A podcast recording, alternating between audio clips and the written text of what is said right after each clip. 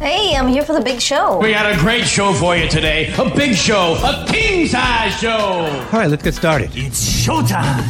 Hey, it's James and Kim in the morning on the James and Kim cast. Thank you for listening. By the way, you can find us on social media. We'd love for you to interact with us, ask questions, chime in to subjects that we have here on the James and Kim cast.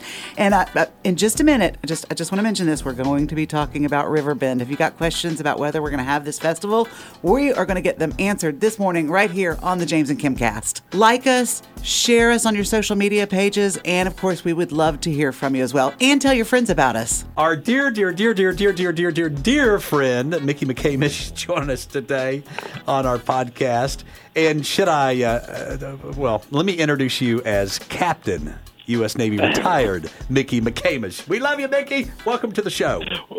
Oh, James and Kim, thanks so much for having me. It's always a pleasure to be with you all. Y'all are so such special people. Well, you're special in our world. I, I, I, before we pick your brain about Riverbend and uh, the parade, the Armed Forces Day Parade, and some other things happening in our community. Oh, and I want to ask you about the uh, Ingalls Stadium, the latest on Ingalls Stadium. Mm-hmm. But I've known you for fifteen plus years. Right. And I don't think I've ever known you to ever be late for an interview or an event. Never. So are, do you do you have a friend who's always late in, in if you say no, well, maybe you're that friend. And, Mickey, let me just tell you, you being in the Navy, a retired Navy captain, were you ever late once in your Navy career? No, sir, not at all, James, Kim, uh, not at all. I mean, you know, you respect everyone's time. You respect the commitment you make. And it's just a way of showing that. It's a way of showing appreciation to people that you're, uh, you're meeting with and um, – that you uh, just appreciate them and you respect them. And so it's, for me, it's uh, out of respect for other people. Yeah, I, I, I didn't think – I thought maybe you'd say, well, James, back in nineteen fifty-six, no. I was late to a, a, a Chattanooga Lookouts game. I can't remember Mickey being it, late for anything. You know, um, and some of it, go, it goes all the way back to Navy training. And the first first thing in Navy training that you learn is attention to detail, mm. and that can be just being on time for a uh, for an interview or for any meeting, or making up your rack. Uh, makes no difference. It's the attention to detail, and part of that is just living up to the commitment that you that you make. And you make a commitment that you're going to do something. You're going to do it at a certain time, and you do that. That must be why I'm always I'm. try to always be on time, as I grew up with a military father, and that was stressed in my household. Out of respect for people, you're never late. You're never late. That's that's exactly right. Yes. And on, uh, Seb- unlike Tiger Woods on his way to the uh, give a golf lesson, where he was running a little late. Yeah, he was running a little late, and that cost him big time big for time. sure.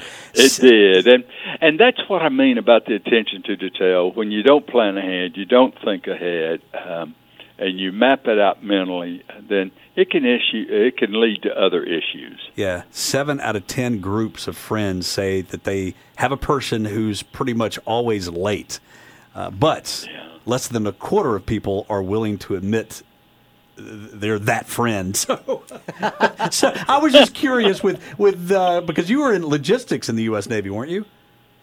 I was on destroyers, I, so I was in weapons on um, okay. in the Navy. My career went right up through weapons, from gunnery officer to uh, missiles, uh, dealing with missiles. So you had to be precise, you had to be exact, and you had to pay just you just simply had to pay attention to detail in every maneuver, no matter if it was officer of the deck, uh, guiding the ship, responsible for the safety of the ship. No matter what it was, you always had to pay attention to details. Mm. So, uh, Mickey, let's talk about the Armed Forces Day Parade. When is this going to take place here in Chattanooga? James and Kim, it will take place always on the first Friday in May. And so this year it will be May the seventh. And I remember it from, from high school days, and that's the reason it is the first Friday in May as opposed to the Armed Forces Day, which is the third Saturday in May. but it's uh, so that the schools can participate. I can remember back in nineteen fifty-eight, whenever I marched in the parade as an R O T C cadet at Chattanooga High School. So I remember doing it for three years uh, at uh, City High School. Yeah, I remember being in C A P, Civil Air Patrol, and, and marching in the parade back when I was in seventh and eighth grade. And then, but I remember when the schools... Uh, the Hamilton County school system and the city of Chattanooga, they let the schools out to be to, to line the streets. Watch the parade. They did. They sure did. And it was always a, a very large turnout um, in part to that. But Chattanooga is just such a patriotic community. As a matter of fact, this weekend I was watching the E P B folks uh, place the banners uh, down Market Street this weekend and getting ready for the parade on uh, next Friday, May the seventh. Yeah, May seventh. Okay, and what time does it start? Does it normally it normally starts what, ten thirty? ten thirty. It, it will step off from M L King and Market at uh, ten thirty in the morning, and we've got about one hundred twenty-five participants now. It continues to grow each each day, so we'll have a A, a lot of participants. Uh, probably going to be. We may hit a record this year. But uh, I think everyone's just anxious to get out. Uh, of course, with the new mayor coming to the office, uh, the permitting has all taken place. That's in place. I know both candidates, when they were running for office, it's uh, something that we veterans per- uh, pursued very vigorously with both candidates. And Mayor Kelly, of course, now, and he is permitted right away. He's opened up, opened up to... Uh, Uh, groups larger than just groups of fifty. And speaking of Mayor Kelly, is he, is he going to be in the parade by any chance? Uh, he uh, he will be. Um, I have been communicating with Ellis, and um, so he will be uh, in the parade and will be at the luncheon as well. Okay. That follows the parade. So, yeah, tell me about the luncheon. Who, who's the special speaker this year? This year it's uh, Senator... Uh, Pardon me, Congressman uh, Mark Green, and Mark was of the seventh uh, Congressional District, but he's also uh, Army Major. He was an Army Major, and he participated uh, in the uh, capture of Saddam Hussein. Oh, wow. Matter of fact, he interrogated uh, uh, Saddam for about a six-hour period. Wow! So he has a military background, and of course, uh, just strongly connected, strongly supportive of the uh, of our military. But it's Congressman Mark Green this year. This uh, this was to be Navy year, and we had requested Navy assets, including the Blue Angels. I had requested them for a flyover, as well as other Navy assets, including a Navy band. But the Navy is still very COVID nineteen sensitive, mm-hmm. and that can't even lead back to um, the uh, incident that occurred aboard the uh, Teddy Roosevelt, the carrier Roosevelt. Uh, Chief of Naval Operations, Admiral Gilday, was considering coming down, but because of the sensitivity around COVID nineteen, uh, he will he will not be making that trip. So whenever you have your number one sailor not participating in your uh, in your parade, then the others fall in line, and you just uh, uh, just would not be able to uh, bring in the Navy support that we would like. But it's still we are still highlighting the Navy, right? Is it so? It's still Navy week. We we are. It's okay. still it's still uh, it's still Navy as a service, and you know we rotate the service each year. And this year's Navy, it was a carryover from last year. Uh, twenty twenty was to be Navy year also, but because of COVID nineteen and the type of parade we had, which was a mobile parade, what we did was we honor all branches of the military plus the first responders as well. So. It was a different year last year, and unfortunately, some of that's carrying over to this year. I want to go back to the luncheon for just a second, because um, is there still a way to get tickets, purchase tickets, to be a part of that luncheon to hear the speaker?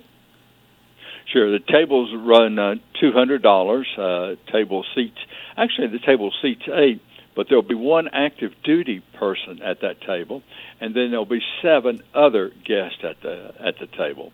And so you can uh, you can purchase the tables. You can go to Chattanooga Area Veterans dot com and uh, get a uh, reservation form there. What's the website again? It's Chattanooga Area Veterans Council okay. uh, website, and it's Chattanooga Area Veterans dot com. Chattanooga Area Veterans dot com. Wow. Dot com. Mm-hmm. Dot com. Okay. Yeah, I've been a part of this uh, luncheon, and uh, it's it, you guys always bring in fascinating, very fascinating um, speakers. Hey, real quickly before we move on to another subject, the the um, the, the entries. You, is there a deadline where, because someone may be listening and going, "Hey, I, I want my group, not my nonprofit, my school to be a part of this." When's that deadline? Well, you know, James and Kim, we go right up until the very last day, basically. May okay. the third uh, is the deadline. Uh, and if there's someone that wants to come in, even uh, between May the third and May the sixth, uh, just just let us know. Certainly, uh, we can um, we can um, um, make accommodations okay. for everyone. We want to include as many entries as possible. Sure. Coming in. Absolutely. Okay. Fantastic. And and James and Kim, you can go to also the Chattanooga Area uh, veterans dot com as well, and uh, for an entry form, uh, parade entry form. The second, uh, the uh, the second, the seventy-second annual Armed Forces Day Parade, May seventh, starting at ten thirty. Okay, real quickly, let's take a ten-second timeout. We got to thank our sponsor.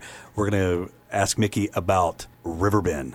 That's coming up. But let me just mention E P B Fiber Optics, because we just love them. Nothing is more annoying, of course, than being charged for hitting your internet data limit, especially these days.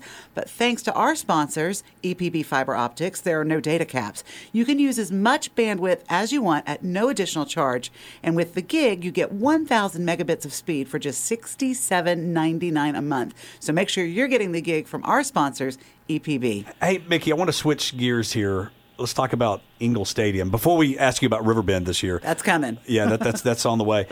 But um, but Ingalls Stadium, I know you've been president of the Ingalls uh, the, the the Ingalls the Stadium Foundation. Foundation. Yeah, what, what's what's going to happen with that beautiful, beautiful stadium?